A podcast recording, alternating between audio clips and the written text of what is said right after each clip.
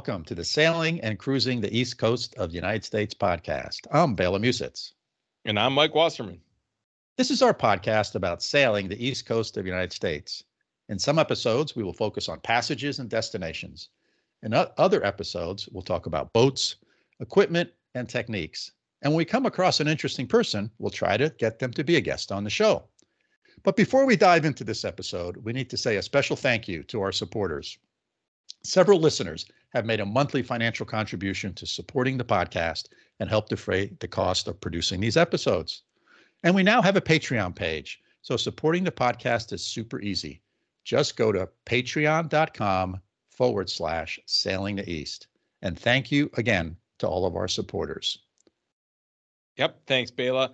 Now, I'm always excited to hear the big announcement. Who are we talking with on this episode? Well, today we have a guest. Uh, it's not just you and I. And I think it's a fascinating guest. A person's name is Peter Gibbons Neff.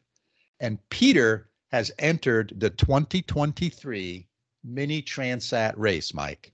And this is a race where, where sailors sail across the Atlantic Ocean. They start in France, they finish in uh, Guadeloupe in the Caribbean on a 21 foot boat, and they do this solo. Wait, 21 feet across the ocean? Yeah. That's like the size of my desk. yes. Yes. Unbelievable. Mike. How many miles is that? It's like 4,000 miles. They, they do stop in in the Canary Islands, so they depart from France. Uh, they sail down to the Canaries, which I think is like 1,500 miles or so. Mm and then from the Canaries to Guadeloupe in the Caribbean. So uh, yeah, it's it's it's to me it's mind-boggling, right? It's just okay. But enough. Let's hear it from Peter's voice. So all right, I think let's get right to it, Bela. Sounds good. Hello, Peter. Welcome to the podcast. Hey, Bella. Thanks for having me. Really appreciate it. Yeah, sure. I'm I'm glad uh, we could make the time to do this on your busy schedule. So let me ask you a question if you're at a social event, so a non work related social event, and you get introduced to someone, and after that introduction, they say to you, Very nice to meet you, Peter. What do you do? How do you answer that question? Uh, that's a great question. Uh, definitely depends on the audience. Um, I say I do a few things right now, but my main focus is um, uh, I have a campaign to race across the Atlantic Ocean uh, to raise awareness for U.S. Patriot sailing. So that's my main focus right now.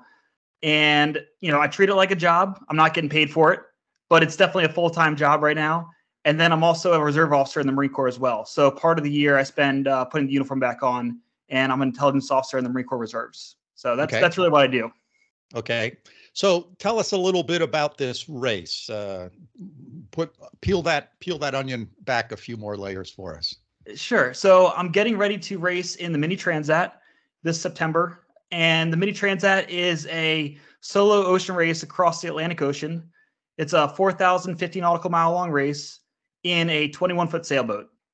And you're not out there by yourself. Well, there's times we don't see anyone, but it's with 90 boats, uh, international boats, um, but from France across the Atlantic to Guadeloupe. Um, so it's a really big French ocean race, mostly French.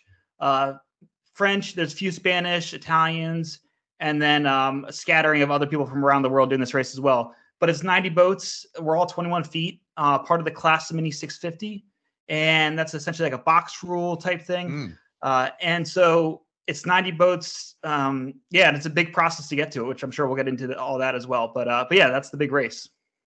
Yeah. So uh, does this happen every year, every other year? What's sort of the frequency? So it happens every other year and it's been going on every other year since 1977. So it's not a new wow. race. It's a time tested, you know, it's an established French solo ocean race. And it's important because, you know, it's a really tough race to do. It's a really big accomplishment to do. Uh, but it's also the one of the main feeder, essentially, feeder classes to the bigger level professional ocean racing on the French side of things as well. Oh, I so see. a lot of people that do this race move up to the Figaro 3 to the Class 40 and then the IMOCA. If you you know people that know about the Vendée Globe and things like that, a lot of those racers came from this class. Ah, I see. I see.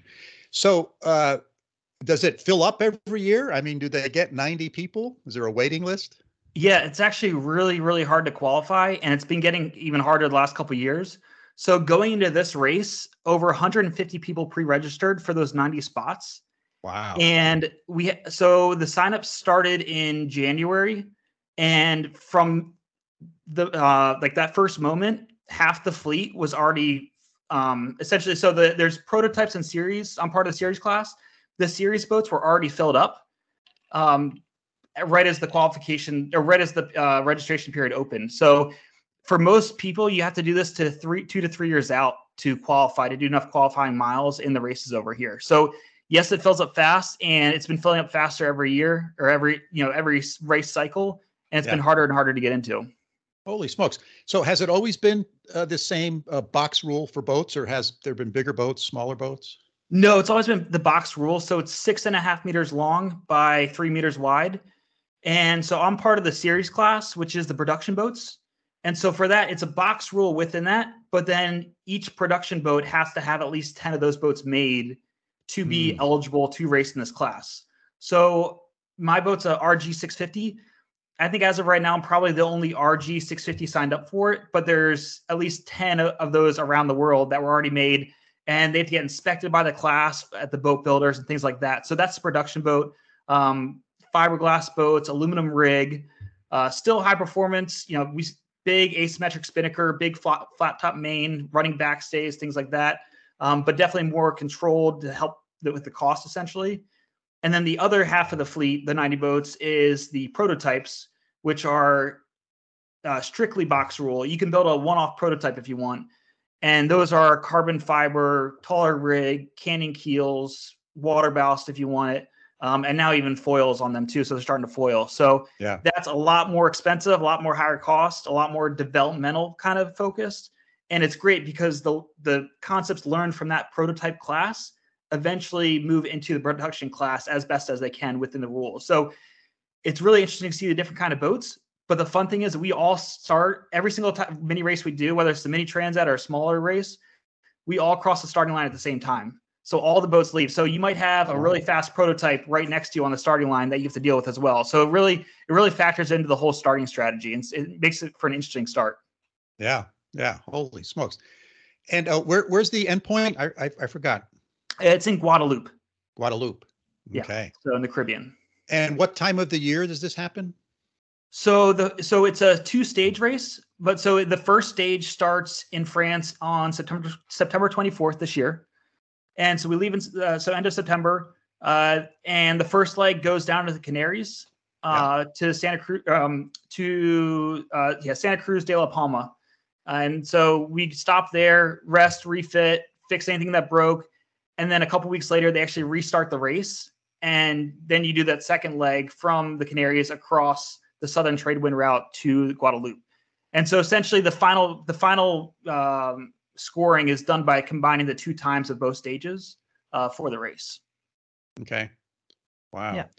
So, uh, I, you know, I think a lot of people talk about preparing boats and, you know, provisioning and all that kind of stuff. And that's all very, very important. I want to talk a little bit more about sort of the mental preparation and sort of the physiology that's going on here, both kind of the anxiety before you start and, then the anxiety at the start and and you know sort of what all goes through that. So can you talk about that a little bit? Yeah i mean there's the, the mental aspect of it is huge. And it's funny you know so this you know this whole campaign is focused on the mini transat that race but so much of it leads up to it i mean i started this campaign i bought the boat in september of 2020 and shipped it over to france and i started this in the spring of 2021 and so from since that time, you know, the last two years, I've been thinking about this nonstop every day. Yeah. Um, you know, even if I'm not on the boat or sailing every day, I'm thinking about it every day. So when you think about like anxiety or the stress or everything that goes into building up to the mini transat, it's a long process. And so that's definitely one big aspect. And you know, and not just sprinting through it and burning yourself out is a really important part. Um, but then leading up to the race itself, you know, there's there's a, a mix of boats that you know, wait till the last minute to get everything finished and prepped and all that kind of stuff. And there's boats fixing things, you know, the day before the race or getting making improvements. And then there's other people that have planned it out a little bit farther ahead and, you know, try to focus more on, you know, getting rest before the race is really important. And then the weather study is super important going into it. Uh, but then there's also another aspect where you basically acknowledge that you will go through sleep deprivation in this race. You know it uh, because every time you sleep or take a nap, you have to assume you're not sailing the boat to the maximum potential. And essentially, every time you put your head down to take a nap, someone might be passing you. Right. Uh, and then part of that's also they might be, you know, you don't want to hit another boat, you don't want to get hit by a ship, you don't want to run aground on the rocks. So there's so much that goes into it. But being prepared for that sleep deprivation is really important. But then also knowing what are your limits figuring out your limits is a really important part to doing some of these smaller races that lead up you know across multiple seasons learning yourself learning your boat and how long you can go without sleeping i've hit that limit a few times and now i know okay how close can i get to that again? And when i get to that what do i need to back off? What do i need to do whether it's to the boat or to myself and how do i prepare for it? And i think that's been the most important lesson learned um, because i've gone through times where i've started hallucinating and i've gone through times where I just can't physically stay awake, and I'm waking up because I'm crash tacking, which is you know not good not when the good thing right. Yeah luckily i have runners so the uh, the boom slammed into the runner instead of my head uh, which is you know a scary thought but yeah it's sometimes you know, when you get that sleep deprivation it's so hard to stay awake when you get to that certain point but now that i know where that point is that's it's preparing for that moment um, yeah. or for that situation so so for you what are the warning signs that you're getting close to that point? What are the cues that you look for? I think part of it is you can tell your your brain is starting to slow down. You're not able to think through decisions as fast as quickly. Your body starts slowing down a little bit.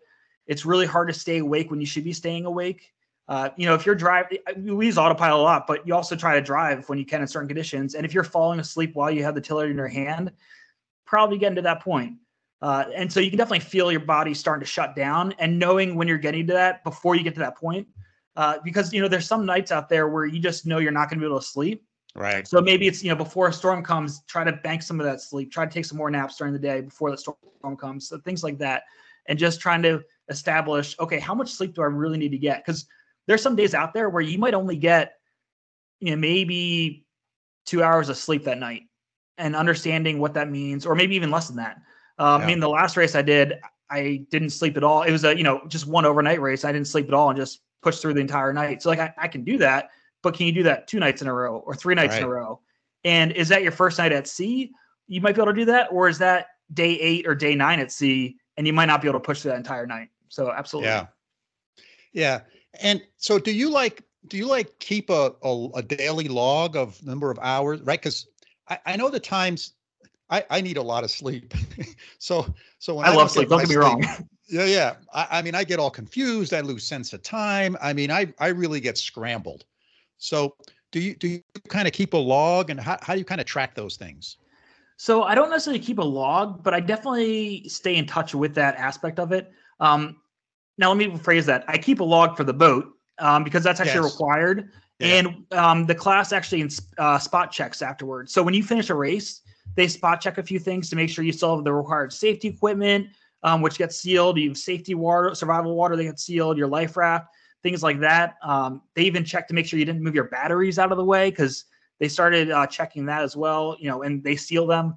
But they also check your logbook or spot check the logbook to make sure that you're doing regular logs of you know your position, the you know weather conditions, things like that. But in terms of writing it down, I don't actually normally write it down. Um, but what I do is uh, I definitely have a really loud alarm clock. And so I have a kitchen timer essentially. And I'll take a series of, I'll say, like, okay, maybe for the next, let's say for the next hour, I'm going to go into a sleep cycle. Within that hour of sleep, I'm waking up every 10 to 12 minutes to look around, check the AIS, make sure there's no boats around, check the weather, make sure I don't need to, you know, change course or a sail trim or things like that. So you're waking up every 10 to 12 minutes. Uh, so you know, sometimes I'll write in there if I if I took like a sleep cycle, sometimes like that, but not all the time though. But, yeah. but you can definitely tell if you're getting enough sleep or not. Yeah, yeah. So I think I read that that you went to uh, the Naval Academy. That's correct. and uh, you're a Marine. That's yep. And so, how has how has that experience helped you prepare for something like this? Uh, I think it was another opportunity. Well, so a combination of things. So from the Naval Academy, I was on the offshore sailing team for four years, and that was a really great opportunity to further develop offshore sailing. I had a lot of great experiences with that, and you know, Annapolis, Newport race, Newport Bermuda race, things like that. So both from the sailing point of getting a boat ready to go offshore and racing offshore, uh, from a you know also leadership standpoint, that was a really great leadership laboratory, yeah. learning how to lead other people and you know making those calls of you know for safety and things like that, which you know, even though I'm not leading anyone else on this boat right now, I still have to make the same calls for myself and risk management. I think that was a big part of it for the risk management. Uh, but then on the marine side, a big part of it, again, yeah, risk management, but then also the sleep management part of it too. Because there's been, you know, for the first year and a half of uh, my time in the Marine Corps, I was going through training uh, to be an intelligence officer, and that required a, you know, go through the infantry officers course and go through that whole thing where we definitely went through sleep deprivation out there and a lot of late nights hiking and doing ranges and things like that where um, you know th- those are some of my first experiences of really going through sleep deprivation but then also going on deployments you know um, like back in 2014 i spent nine months in afghanistan on a deployment and you know you got to get over those nine months you got to get sleep sometimes so you got to learn. And i remember my first boss during that time was telling me hey my last intel officer he used to sleep on a sleeping pad underneath the desk for his entire deployment. So i expect the same thing from you. And it's like oh gosh like what did i get myself into? This is gonna be a long long nine months. But uh yeah. yeah so there's definitely a lot of skills from the military from the naval academy that have definitely carried over and I think I definitely had to also relearn some of them because I didn't go offshore sailing for about 10 years leading up to all of this this whole campaign.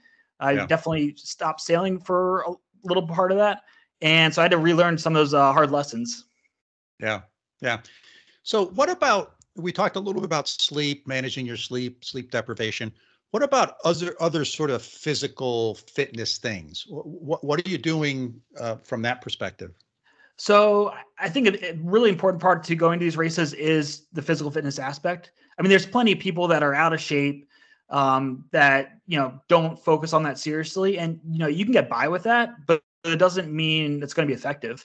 And if I can get any little advantage I can, being in good shape definitely helps. So I've definitely been you know working out over here, but I also have to maintain my you know physical fitness for the Marine Corps as well as a reserve officer. Okay. Uh, so I have to do, you know, our yearly physical fitness tests and things like that. So I definitely have a forcing function to stay in shape, but then I also want to apply that to the sailing side as well. So the being in shape is really important, and then also hydration and nutrition, eating the right food and eating, you know, at the right times, things like that.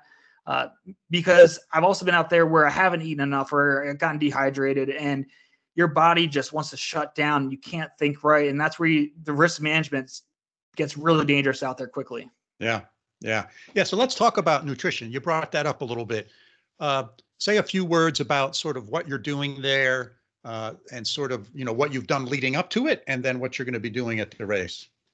So, I mean, leading up to it, just trying to eat healthy in general. But for the race itself, I eat primarily, probably about 90% of the food I eat is freeze dried food. So it's, I have a, a, Jetboil, which I boil water, make a little yeah. cup of water, put it in the freeze dried food packet, and about eight to 10 minutes later, you have a, a nice meal ready to go. And I actually really like the freeze dried food. I know a lot of people don't like it, but after eating MREs in the Marine Corps, uh, once you go from MREs to actually freeze dried food that you choose and buy yourself, it tastes way better. So that's my main source of uh, food. I probably have, I, I, balance between three to four meals a day. Uh, and I normally go for about like the 450 calorie meals. So depending on what the weather, if it's lighter weather, I'll do, you know, breakfast, lunch, dinner. If, if it's heavier weather, I'll probably have a midnight meal, you know, get more calories in there.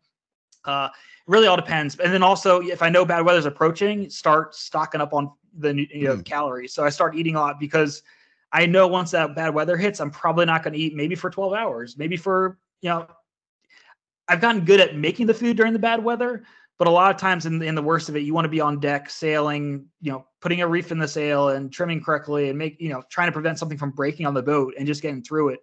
It's a really important aspect of it. So being prepared and not going into that situation hungry is crucial. Yeah. Yeah. Yeah. Cool. Uh, so, what about? Uh, let's just talk uh, for a few minutes about sort of safety equipment. Sort of, what are the things you know that they require you to have, and then what are maybe some additional things, if any, that that you may have had? Yeah, sure. So they so this class takes safety really really seriously. So I know everyone thinks the or not everyone, but a lot of people think you know the mini transat or this kind of solo racing is crazy. Like who are those crazy people out there? What are they doing? But they take safety very very seriously to the point that every race we do, whether it's a 200 mile race or 2,000 mile race, uh, we have safety inspections before every single race. And so you have to go through a long checklist depending on what length of or you know class of race it is. Uh, but for the mini transat, we have a long multi-page list um, that they go through, and if you don't pass it, they're not going to let you race. And they go through everything from you know life raft, flares, uh, ditch bag, survival water, food, things like that. So it is a very substantial list, and we take. I mean, we have everything that you might take for a Newport Bermuda race and more. So, for instance, you know, we have to have a certain um, the type of life raft has to be, you know, the approved life raft for going offshore. So, you know, I have a large four man life raft for my little 21 foot boat, which is, you know, pretty big in the back of that thing. Yeah. Uh, but it's because it has to have all that additional food and water within the life raft so that you can survive on it for however long you might need to. So they take uh, safety very seriously.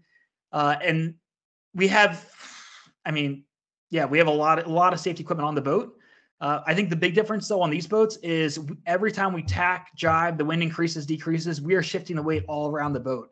So every piece of safety equipment I have, food, water, clothes, all that, I'm shifting from either side of the boat every single time I tack or jibe, mm. which I think is a lot different than some of the bigger boats you have. The only thing you can't move really is the life raft and the batteries. But other than that, you can essentially move everything in the boat. So, so doing attack is a, really a lot of work. oh, absolutely. Yeah. So, I mean, and you got to place it, you know, trying to place it as far outboard and maybe center of the boat or farther back, depending if you're going upwind or downwind. In the light air, we push everything all the way forward, trying to get the stern out of the water. Um, and so, you know, as the wind speed changes, you got to move the weight down below. So, yeah, absolutely. There's a lot that goes into it. Oh wow! Yeah, I never, I never thought of that. That you, yeah. you would be doing something like that. And so when you're short tacking, you think about, you know, you're burning calories, energy. Yeah. It takes a lot of energy to tack and to drive these boats uh, yeah. and move everything around. And uh, what's the routing like? Is it is it basically left up to each individual sailor? Are there certain marks you have to go around, or is it start line and take the rhumb line straight into the to the where you're trying to go? So for the mini transat, it's generally going to be the start and finish line. Uh, there, there will be some uh, places that you have to avoid. So traffic separation schemes, for sure. instance, around Cape Finisterre, things like that. They have no-go areas, uh, and that's pretty similar for the races out here too. So for some of more of like the coastal offshore races we have in France, you might have a couple marks you got to go around or islands. But for the mini transat itself, it's pretty far. It's pretty left open. And to put it in perspective, um, last year the big race, the off-year race, is from France to Azores and back, two stages. And going from the Azores back to France, that was a you know 1300 mile long race. Halfway through it, the fleet had a 500 mile lateral separation. Wow. So boats were off Cape Finisterre, off Spain, and other boats were up on the same latitude as Ireland. So when you think about leaving the routing up, you can go just about anywhere you want to go as long as you make it to the finish line. Yeah. Okay. So I assume uh, people have weather routers and people who have a land based crew that helps them with these decisions. So some people, I mean, you can have people help you with that ahead of time before the race. A lot of people, uh, but I mean, it's also the whole point of the a big part of this class is learning those skills yourself. So sure, you know, you, you could pay a weather router if you want to, but you also got to really understand the weather yourself because you're out there by sure. yourself. But the big difference between this race and a lot of the other races is we are not allowed to have any sort of satellite communications. We can't have a laptop on board. So we're not running Expedition. We're not downloading grib files. So you can do all that. You can, you know, I pull down grib files. I run routing before the races. But once you um, cross the starting line, you don't have any of that. I mean, to the point where you turn your cell phone into the race committee and they give you your phone back at the finish line. Really? You know, what other race do you do that, right? wow. So so that that's interesting, right? So you can have AIS, so you can have some modern technology. You have to have AIS. Yeah, they yes. require that. And so you can see the boats around you within VHF range, but yeah. you can't have any sort you're not seeing the big fleet, you're not seeing the big picture. You're not downloading satellite data or anything like that. Yeah, but you're, not getting a weather any- forecast from the race committee from the uh, single sideband radio. Oh, okay, so they do a daily or twice a day weather forecast. Yeah, so And they'll do a daily weather forecast and they'll kind of give big grids of and they give you the the basically the grid format ahead of time. And so you can and they basically uh, list out different grids, but you know this they'll give you the weather forecast for that center point of that that box essentially, but the boxes might be 100 200 miles apart from each other. So it's a Yeah. pretty big difference, but they'll tell you where the the center of the high, the center of the low, where the ridge is, where the cold front's coming. But it's pretty broad. I mean, they'll say, "Hey, there's there's a cold front that's you know there's a low pressure system off of Dublin, and the low pressure the cold front's going from Ireland down to Spain. You know, to this or to this center point or something like that. So Yeah. they try to explain it to you, and you have to write everything down. Try to record it if you can on a recorder. Replay it ten times to get it all, and then you're essentially drawing out the weather forecast of what they explained on your chart every single day trying to figure out, trying to interpret. That's the big thing is Mm. interpreting what they're telling you. Yeah. Um, yeah. So that's that's a big aspect of it. So so you are the weather router. Oh, absolutely. Yeah, and that's why you. I mean, that's why you know you could pay a weather router ahead of time, but when you're out there doing the race, you have to do it yourself. Yeah. You But most people aren't paying other people to to do the routing, or they'll have coaches like groups together that that they'll get similar routing ahead of time. But when you're out there, you're doing it all yourself. Yeah. And everybody gets the same weather briefing. Yes. Got Yeah. it. And so the and it's great because they do one in French and one in English every day, Oh, which well, that's that really helps. yes. Otherwise, you're there with your French to English dictionary trying to figure this out. Yeah. Wow, And then they very also give nice. a rankings every day too. So you can kind of figure out where you're doing in the Oh, rankings. But it was okay. pretty wild because that last race from the Azores back to France, when the boats are 500 miles apart from each other, one day you might be in 10th place, the next day you're in 60th place, and then the next day you're in 12th place because the latitude, you know, or the distance, the lateral distance was so far that the it was really hard for them to do the rankings for that one. Yeah. Wow. Wow. So, so, okay, Peter, why? I got to ask you the question, right? Why are you doing this? So the biggest reason, I mean, there's a couple different things that go into it, but the biggest reason for doing this is I'm racing as an ambassador to raise awareness for U.S. Patriot Sailing. So this is an awesome nonprofit organization that supports military veterans through sailing, and I have a really important tie to this because I've been sailing with them for the last couple of years, and they were a really big part of helping me get through a couple of hard points in my life. Mhm. Um, the first being going through a divorce while in the military.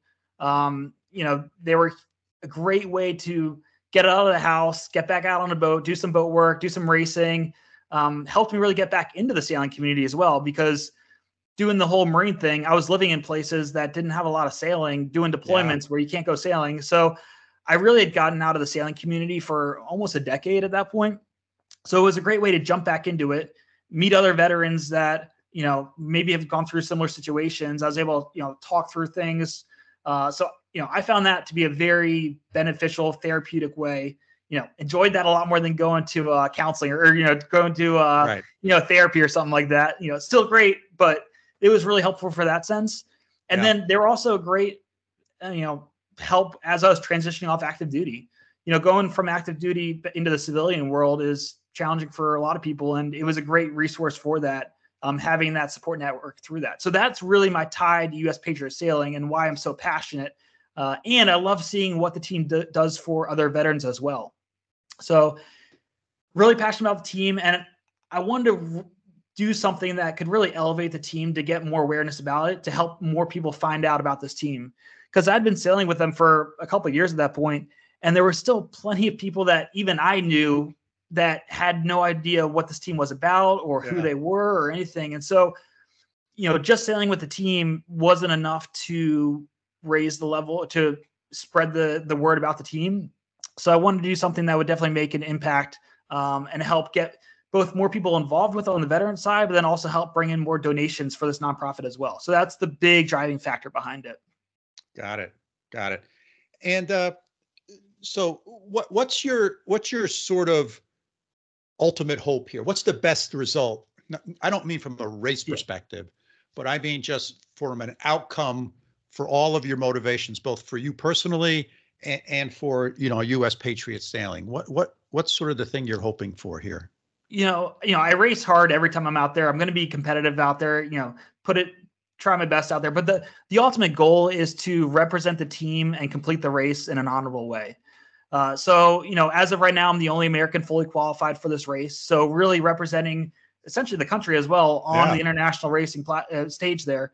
Uh, but then do it in a you know honorable and professional way, and you know make a good name for us in this French uh, uh, you know ocean racing scene. So, and then when I finish the uh, the race, my plan is to actually sail the boat back up to Annapolis um, over that winter and spring, and so bring the boat back to Annapolis and be able to share the boat and the experiences with the other veterans from the team as well. So I really can't wait to have that boat back there and be able to take veterans out there and show them, hey, this is the boat I raced across the Atlantic Ocean on. Let's go Yeah. sailing today, or let's go for a race on it today. Yeah. Yeah. Oh, that sounds wonderful. So is US Patriot Sailing based in like Annapolis? So it's a national level nonprofit, and it was started originally down in Norfolk, Virginia, and then the the Annapolis team started. So right now we have a couple different main areas. So um, one team is in Annapolis, Maryland. We just started up a new team last year in Solomons, Maryland. Uh, there's another team that's been around for a couple years out in San Diego, California, and then we're also in the process right now of standing up a team out in Seattle, Washington. So national level team, and it's we just have different chapters around. So I personally have only really sailed with the uh, the Annapolis chapter in both Annapolis and then also Baltimore as well, because uh, we have a, you know a couple boats in Annapolis, but then we also sail out of downtown sailing center on the J22s out of uh, out of Baltimore Harbor there. Yeah. So, So yeah. when you say you say team, you guys are doing competitive sailing with US Patriot Sailing? Yeah, so the, the main focus is on racing. Uh, we definitely do plenty of you know training days. So if, if veterans out there listening, you know we're not always doing racing. We have plenty of training opportunities, practice, learn how to sail. Uh, we also you know there's some delivery options too. But the main focus really is that competitive racing. And at the end of the day, it doesn't matter how the team does out on the race course. Like sure, everyone wants to win, but that's not always going to happen.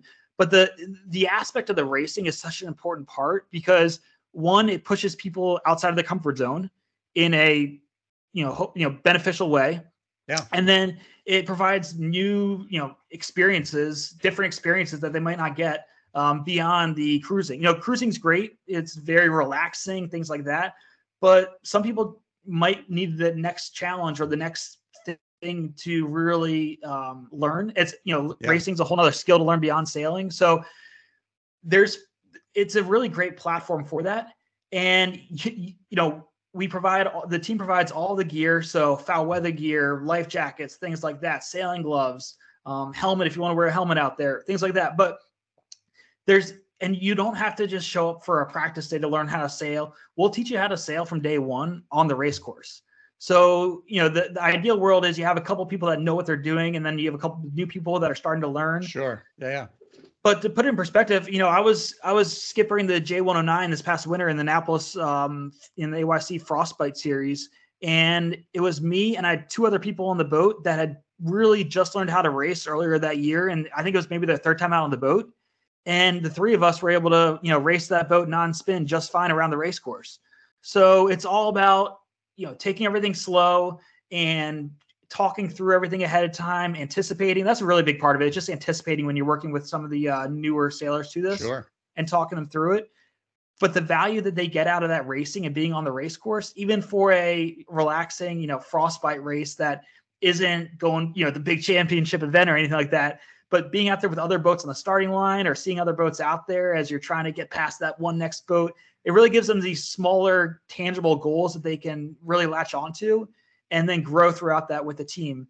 And if people want to sign up for you know one event a year, they can, or if they want to come out every single week uh, during the summertime, there's Wednesday night racing, Friday night racing, weekend racing. So when I first joined the team before COVID had shut everything down, I think I was sailing anywhere from two to four days a week with the team. So there's a lot of opportunities out there. Yeah. So let me ask you a question. Is there a way for non-veterans to get involved? So absolutely. I mean, we're always looking for volunteers to help, whether it's helping with boat projects or coaching.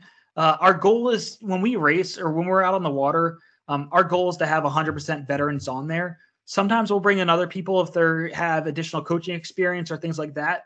But I would say 99% of the time, it's all veterans out there. Um, all Mhm. and because it's such an important part of being in a in, you know in this space with other veterans that know what's going on but if there's other but if there's non-veteran if there's people that aren't veterans that want to definitely volunteer their time we're always looking for help on things. Absolutely. Yeah. oh yeah. Uh, you got a, you got a fleet of boats to maintain um, you got yeah. you got plenty of work yeah.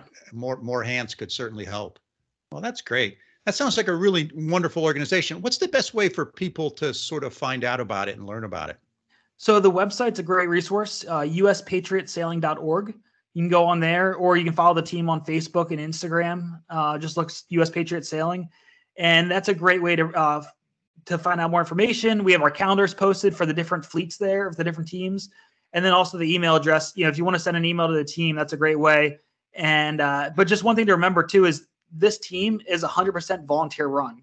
So everyone that everything that we do is all volunteer based.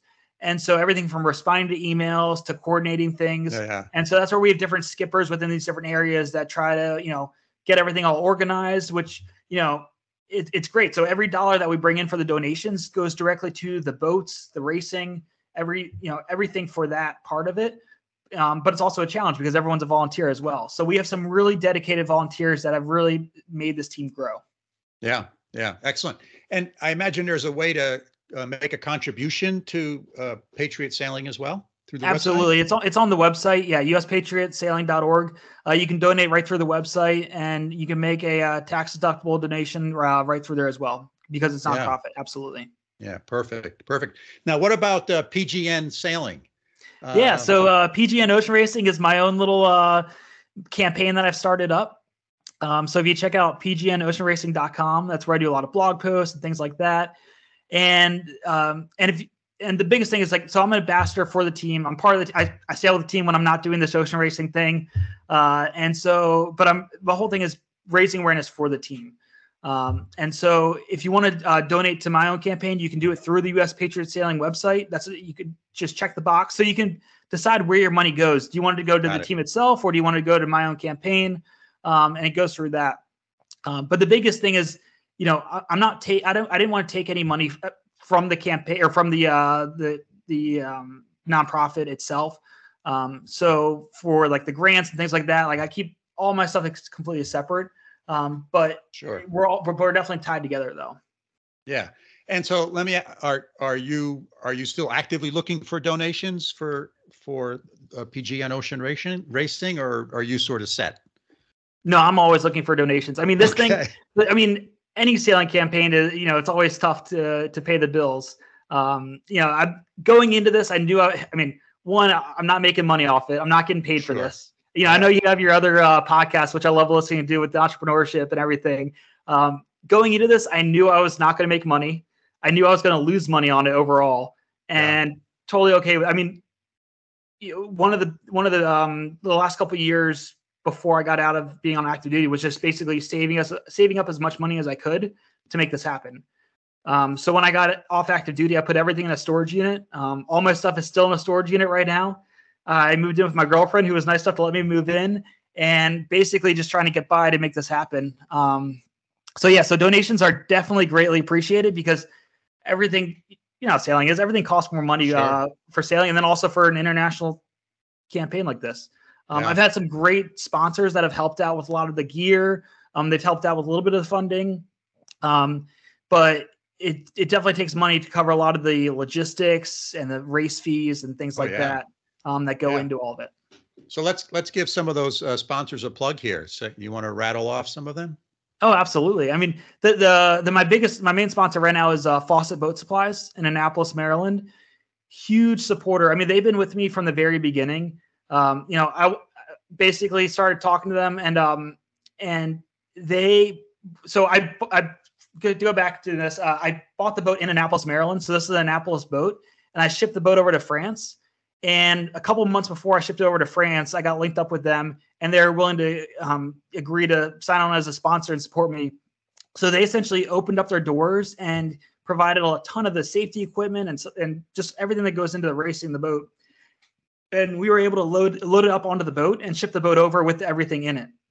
Um, the boat went on its on a trailer onto a um, car carrying ship, and so all the gear they provided me um, went over. And then it, throughout that time, since then, you know, they provided additional gear, and I've you know carried over in suitcases. I think one of these years I flew over with three suitcases worth of you know clothes and gear and things like that. So um, they've been a huge supporter.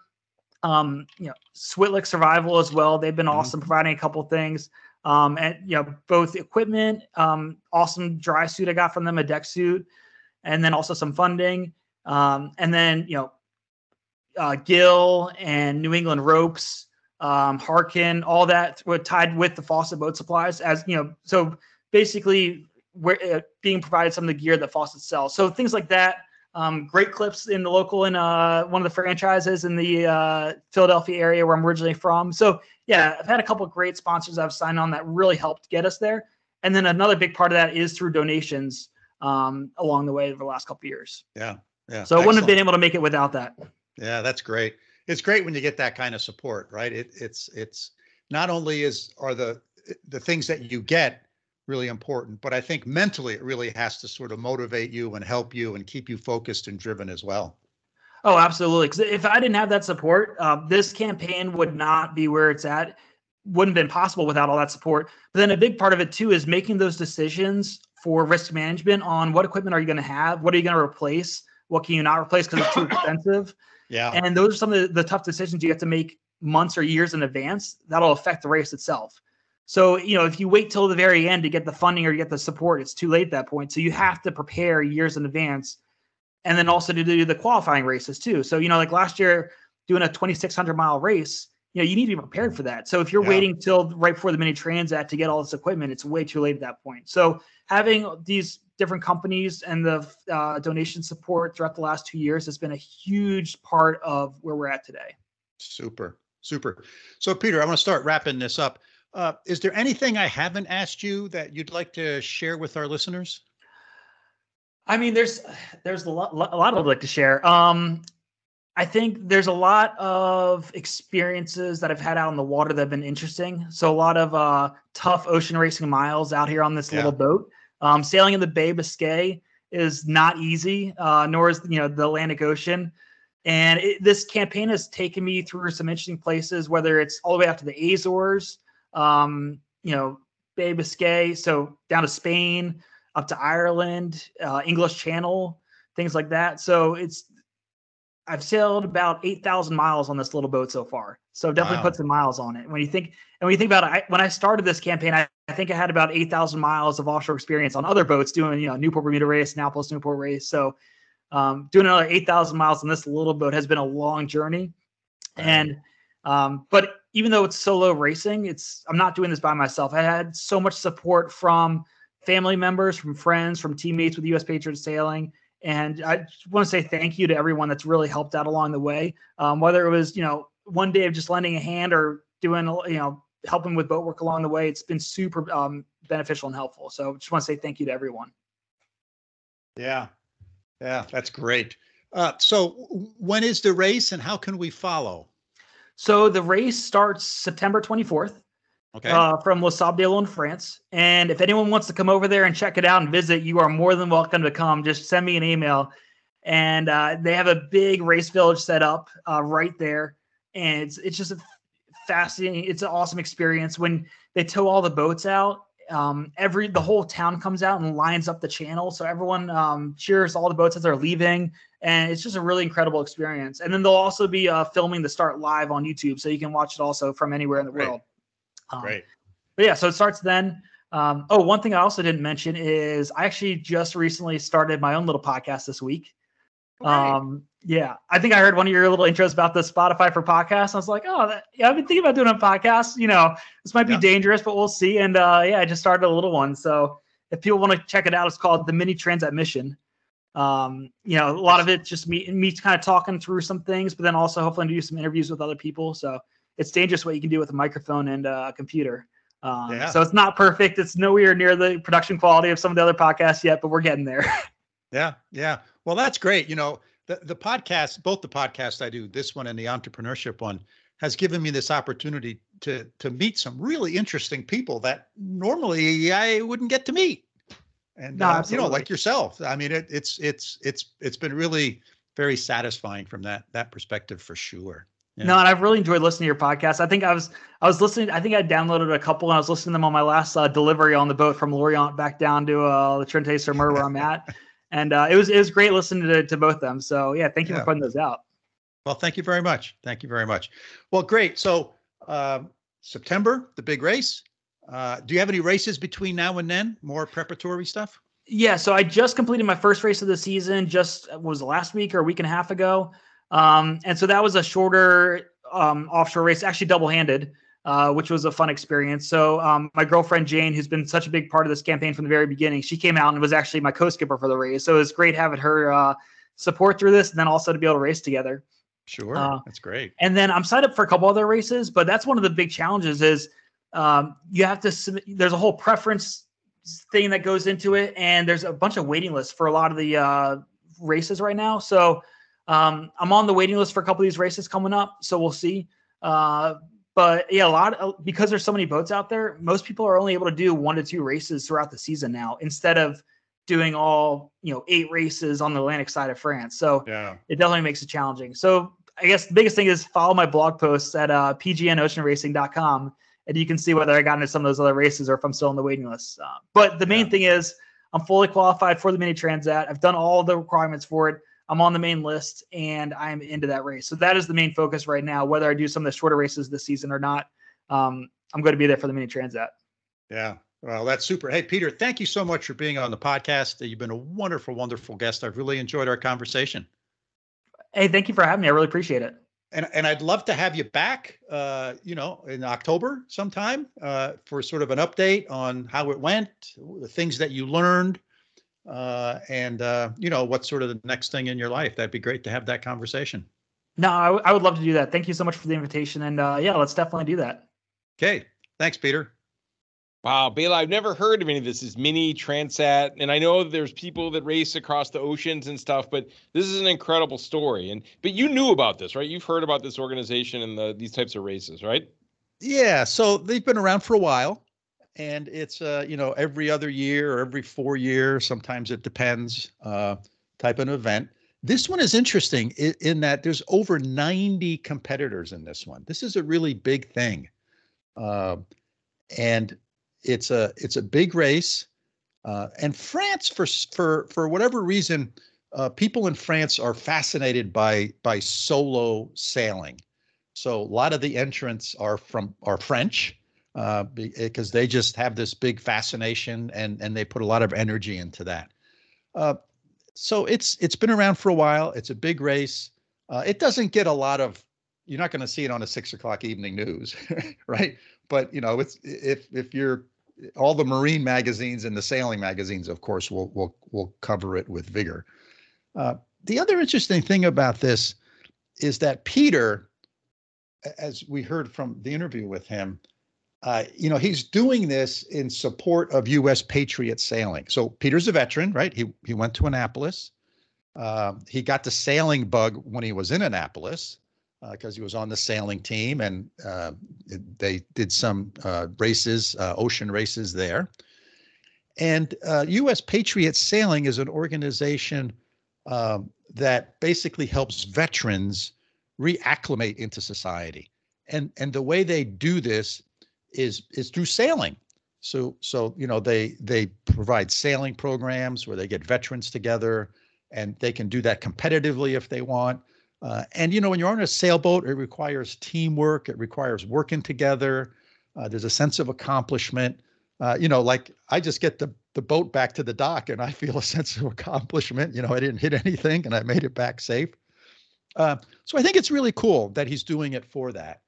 And you know, there's it's interesting, as you may know, Mike. I, I also like to fly fish, and fly fishing has a similar program. It's called Healing Waters, and it's the sort of the same idea where where they take veterans out and they introduce them to fly fishing, and and sort of you know the things that various different hobbies and sports bring uh, to individuals and you know it's all veterans and they kind of get together and and they can bond and do all those types of things so my hats off to to Peter, you know, for, for doing this um, as fundamentally a volunteer and doing it in support of U.S. Patriot sailing.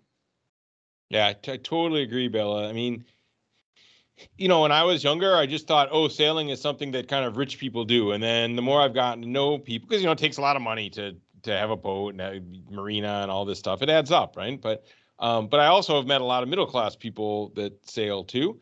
Um, but I think anything where you have a cause where you're exposing some of the real benefits of sailing to maybe people who don't would not normally even think that there's an opportunity yeah. for them is is a great thing, you know. And I think that supporting a great cause like this is fantastic. And I think tying it in with sailing is just a really cool idea.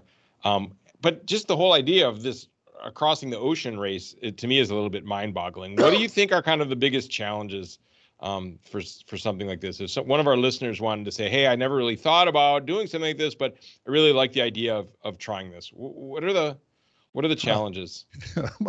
I think part of the challenges are are mental. Mm-hmm. You you you you sort of right. You're going to be out there for two three weeks by yourself, so you you you have to be comfortable with that. Um, so I think I think that's a that's certainly a big piece of it anything doing anything solo, right? If you hike the Appalachian Trail solo, you're going to run into you'll certainly run into a lot more people on the Appalachian Trail hiking solo than you will sailing across the Atlantic Ocean solo. Um, but but you have to get into that sort of mindset. You have to be comfortable with that and have you know. Uh, this is probably not the, the, the right way to say it, but I I, I describe it as hermit-like tendencies. you, you you sort of have to be comfortable in that space. I think that's one big thing. Um, and and and I think that then there's then there's the whole sort of notion of the skills necessary to do this. I mean, you're out there by yourself. Something breaks, you you sort of have to figure out what you're gonna. No one's coming. there's there's nobody coming. You know, the Coast Guard helicopter only has a range of about 150 miles, I think it is. so if you're more than 150 miles away from shore, they're not coming. Maybe a ship will con- divert to you, but that might take a couple days. So you have to you have to figure out how to be really self-sufficient in so many ways, not just mentally and physically, uh, but with your equipment and all that kind of stuff. You have to have plan A, you have to have plan B, you have to have plan C, you have to have a lot of redundancy in things. Um, and I think I think the third big thing it'd probably be number one for me is sleep deprivation. And and I, I and I can remember on the couple of the long passages I've I've done, one from Florida up to Newport and one from um, Halifax, Nova Scotia, to to Baltimore. I can remember whenever I had, and there was three people on the boat on both of those boats, including myself. Whenever I had the opportunity to take a nap or to snooze, I would. Because you never know when you have to stay up for a long period of time. So you don't want to be in a, a sleep deficit. And certainly when you're by yourself, I mean, I, just don't know how they manage sleep. That's always been one challenge because you sort of have to be on watch. You don't want to hit something, right? And you know, you can you can have various different systems, but you can only see so far. And those big ships actually go pretty fast they they go 15 to 20 knots. so they'll be on top. You can you might see them on the horizon, and and within 15 minutes they're there. Uh, so you know, you, people sleep in these 20 minute increments, and they pop up, they look around, and they go back and and take a nap. And on these boats, they can have some technology, so they can they can have some some technology that can help them manage those situations. But you get in the middle of a storm you can't sleep because the boat's rocking and rolling and crazy and and everyone knows it's well documented when when sleep deprivation kicks in you make bad decisions and that's when people get in trouble so to me those are sort of a couple of big things interesting and then the motivation is interesting right there's no yeah. cash prize this is fascinating no. to me you know what's the what's the motivation right it's it's got to be personal, right? It's just yeah. a, a personal goal. People, I mean, why, right? why, do people climb mountains? There's no yeah. there's no pot of gold at the top, right? Yeah, they're not it's getting just multi-million dollar deals from Nike to wear their uh, right. climbing shoes, right? Right. It's just and, intrinsic motivation. Yeah. And enough people have done it; they're not going to be famous. They're not the first one. Right. right. so I, I think I think it's just internal. People are driven. They they want to accomplish something. They get a goal and you know, we you and I have had goals, right? Of various different things, and and to other people, they might look at those and go, "Why did you get a PhD? Mm. That's crazy. Yeah, how boring. yeah, yeah, how mm. boring is that, right?" But you know, uh, so I think I think that's eh, yeah. People who do these things, I, I think, are a special a special breed of individual, and I mean that special in a good way, mm-hmm. right? They they, they really are. Yeah, and I love the connection to doing something for a good cause. I think that if everybody who had the opportunity, like Peter does, to do something you love and then tie it to something that makes the world a better place for other people, like he does, I mean, I think if we all could do, even in a small way, this is a big way, I think, but in a small way, this would really increase the quality of life for everybody on the planet. Um, yeah. And that's what I think at the end of the day, that's really a, just a cool takeaway for me. He's doing something really incredibly challenging and then also and rewarding intrinsically, right? Uh, and then tying it to a good cause. Yeah. Fantastic. And, and, and, you know, these events, uh, and there's, there's a lot of sailing events like this and, and, and other extreme sport things, I'll call them, where you just can't enter. I mean, you and I can't enter. Well, let me rephrase that. We no can't way. enter but before they accept us and allow us to go in the race, there's a bunch of qualifying things you have to do. So Peter talked about this, right? He had to do several long, multi-day solo sails out in the ocean to demonstrate that yes, indeed, he knows what he's doing. Because from from the organizer's perspective, what's the worst thing that can happen in one of these things, right? Right, somebody dies. Right. Some somebody like you and me enters, and we don't mm-hmm. know what we're doing, and we, we get Chaos. into big trouble. Right. Yep. So so there is a there is sort of a sorting mechanism that that makes sure that people are skilled and prepared and they know what they're doing and they're serious about it uh, in order to, to to do these races. Yep. As there and as there should be, right? This yeah, just... absolutely. Absolutely. So yeah, I think uh, I think that was a pretty interesting conversation. I, I, was I really enjoyed my discussion with Peter. And uh, what do you think? I think it's time to wrap this one up, Mike? I think so, Bela. So, listeners, thanks for joining us for yet another episode. Uh, we hope that you found our conversation with Peter as interesting and thought provoking as we did. Uh, as always, if you have questions about what we've discussed, please feel free to get in touch with us. Our email is sailingtheeast, that's all one word, at gmail.com.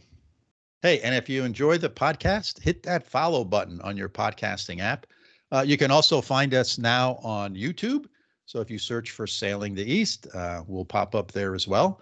Hey, and if you know of someone like Peter, uh, or just a common, you know, everyday sailor that has an interesting story to tell, uh, reach out to us and let us know. We'd love to interview him for the podcast. Uh, hope to see you all out there. I'm heading to the boat later this afternoon as we record this on May 18th. And uh, I'm going to spend a week uh, sailing with a friend of mine next week. So that should be interesting. And uh, so signing off from upstate New York. See you all soon. Sounds great, Bailey. I hope it's fun and safe, and I can't wait to hear about your adventures next week. So, from over here in Munster, Germany, we'll see everybody next time.